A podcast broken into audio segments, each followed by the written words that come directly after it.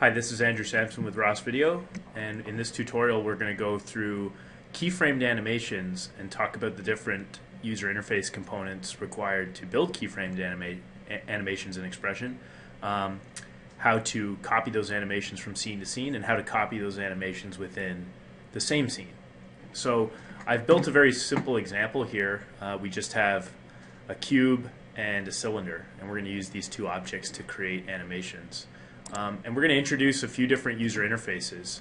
Um, first one being the scene director. So every scene that you build in XPression can have multiple scene directors, and we'll get into that in a later tutorial. But in this tutorial, we're going to start by just explaining how to use a scene director. Um, the same principles that apply to this would obviously apply to any other scene director that you would work with in XPression. So to start off with, we're going to open up our default scene director which you can access by hitting Control D on the keyboard or by going to the animation menu at the top of the screen and selecting Scene Director, and that'll open your Scene Director. Um, on my Scene Director, I have one blue clip here. This blue clip is what's called an animation controller, and by default, your default Scene Director always has an animation controller applied to it called Animation Controller 1, at least initially unless you delete it or rename it. Um, and this animation controller um, is has a variable length that we can adjust. My animation controller uh, by default is 40 frames long. Um, typically, in a fresh install of XPression, that animation controller would be 200 frames long, but I've adjusted the preference on my system to make these animation controllers 40 frames long consistently. So if I go to the Edit menu and we go to Preferences, you'll see in the editor options list, there's an option for default animation controller length, and mine's been set to 40 frames, which is the reason that this is 40 frames long. So what we're going to do is we're going to build some, uh, some keyframes to animate this cube on this animation controller. Um, and to start off with, just to understand the whole principle of animation controllers versus the scene director, an animation controller is essentially a, a timeline, sort of a miniature timeline, inside of an overall timeline, which is the scene director itself. Now, the differentiator here is an animation controller only contains keyframes. So all an animation controller can do is hold keyframes to control the manipulation of objects. A scene director can have multiple animation controllers applied to it there can also be stagger animations, there can be audio clips, there can be video clips applied to a scene director. So think of the scene director as an overall effects timeline because it can control a lot more than just keyframed animations, whereas an animation controller is strictly associated with keyframes. So on a single scene director, you can create multiple animation controllers, and you can always create a new animation controller simply by right-clicking on an available track and selecting add clip animation controller, and that's going to make a new animation controller. It's also a good idea to rename these animation controllers. Um, so, for example, if I'm going to have an animation controller that controls the cube, I'm going to name it as such. So this is going to be my cube animation controller. And I'm going to have one that controls the torus. So this is going to be my torus animation controller. Right? So naming these is, is important, and you want to you'll want to do that to differentiate the task that each of these animation controllers is performing. Animation controllers can also store keyframes for multiple objects. So you may have an animation controller that's called lower third in, for example, and that controls all of the objects that are affected when, when our lower third animates on.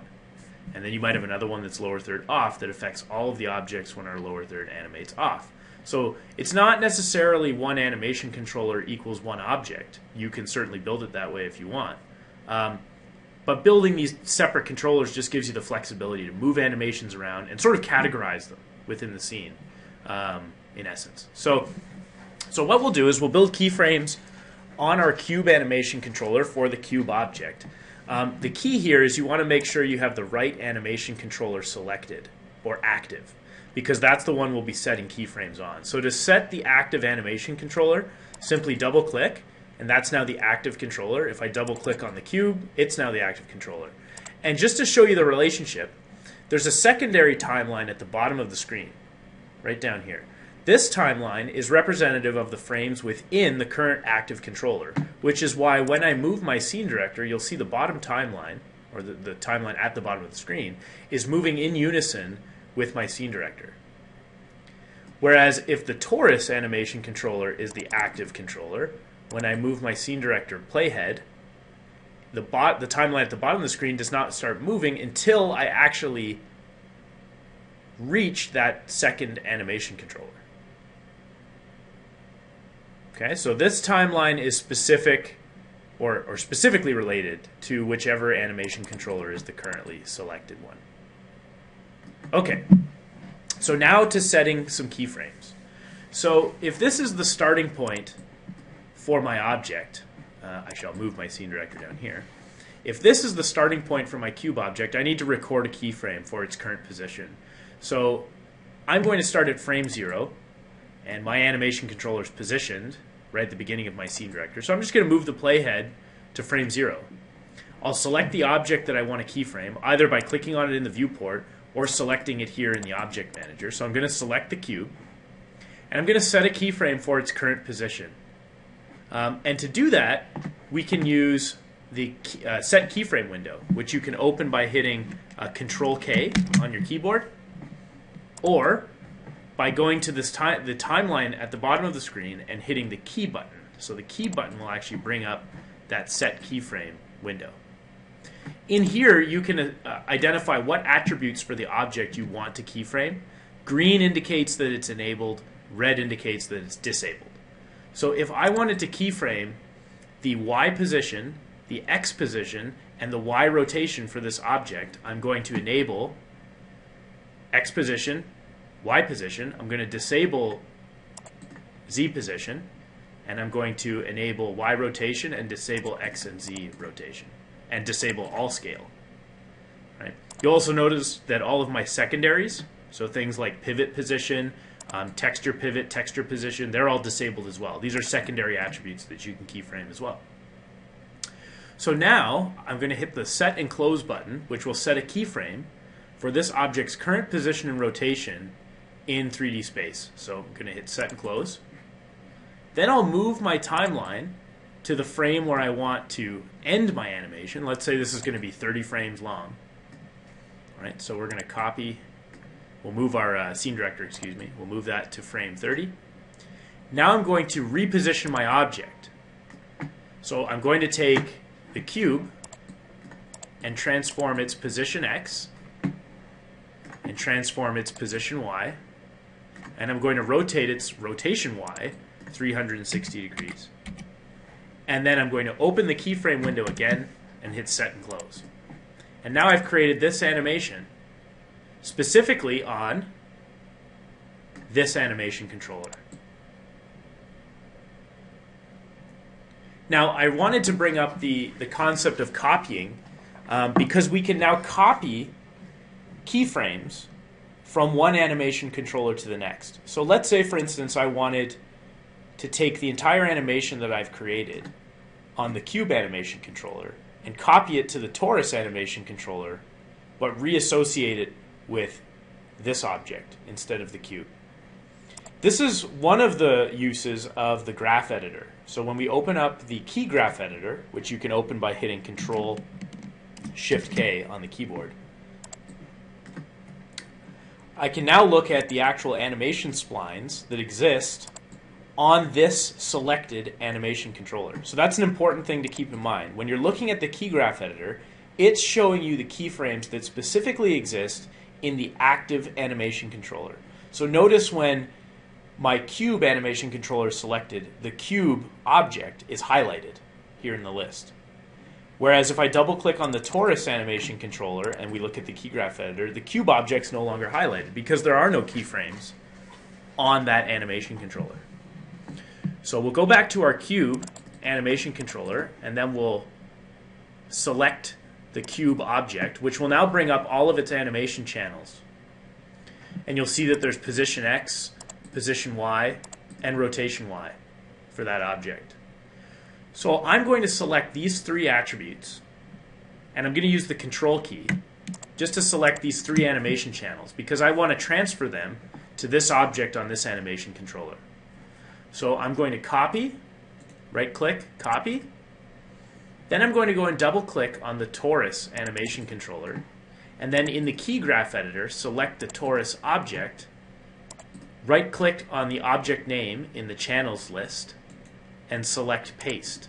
And now it pastes all of the animation channels from the cube object and the cube animation controller into my torus object on a different animation controller. And now if we run through our animation, I've got the same keyframes applied to two different objects. And because I'd already offset these animation controllers, there's a delay from one to the next. And that's obviously adjustable now because we can just reposition these animation controllers to achieve the animation offset that we want.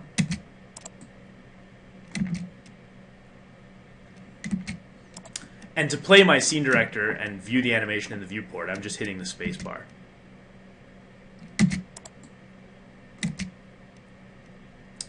Now you've seen how to copy animations from the key graph editor. What about copying animation controllers in their entirety?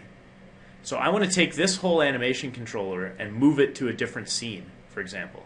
So what I'm going to do is I'm going to create a new scene, and in this scene, I'm going to build a different object. So in this one, we'll have a torus again, but this torus is going to be green. All right, so new scene with a new object with its own default scene director and default animation controller, which currently have no animations on it whatsoever. So what you can do is from a previous scene, or from any other scene within your project, I should say, we can select an animation controller. For example, I can take this torus animation controller and just right click on it and select copy. And when I copy this animation controller and move to my next scene, I can then just click on a track, right click, paste. Now this is a really nice feature. When you have uh, different objects or or you're moving to a different scene that may potentially have different objects, when you paste the animation controller, it's going to ask you um, what destination object do you want to apply the keyframes to in this scene. Now, naturally, because my torus in this scene is named torus 1, it matches up and it'll say, okay, well, it's coming from torus 1, so destination object is torus 1. But let's say, for example, I had multiple objects in the scene. So let's cancel this for a second. And let's change the name of this. So this is no longer torus 1. This is going to be my torus. And then I'll have another cube. And we'll have a cylinder. So there'll be several objects in this scene.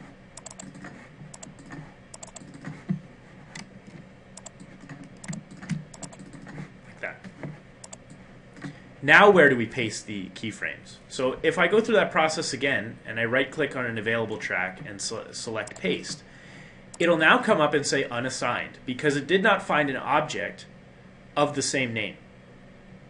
So if there is no matching object, you can now pick from the list what object you want to assign the keyframes to. So maybe I want to assign them to cube 1, or maybe I want to assign them to cylinder 1, or to the torus. So you'll see if I pick cube 1, now when I play that animation controller, that cube affects, or I should say that animation controller affects the cube instead of the torus.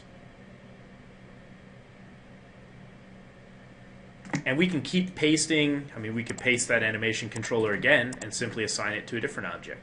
In this case, torus.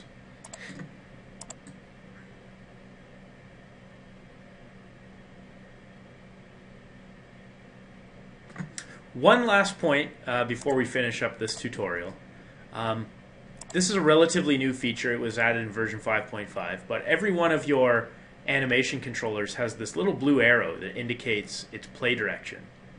Um, so what this allows you to do is actually take the same animation controller. For example, if I want to paste that animation controller on this timeline again, I can simply paste I can assign it to the same object, so I could assign this to my torus.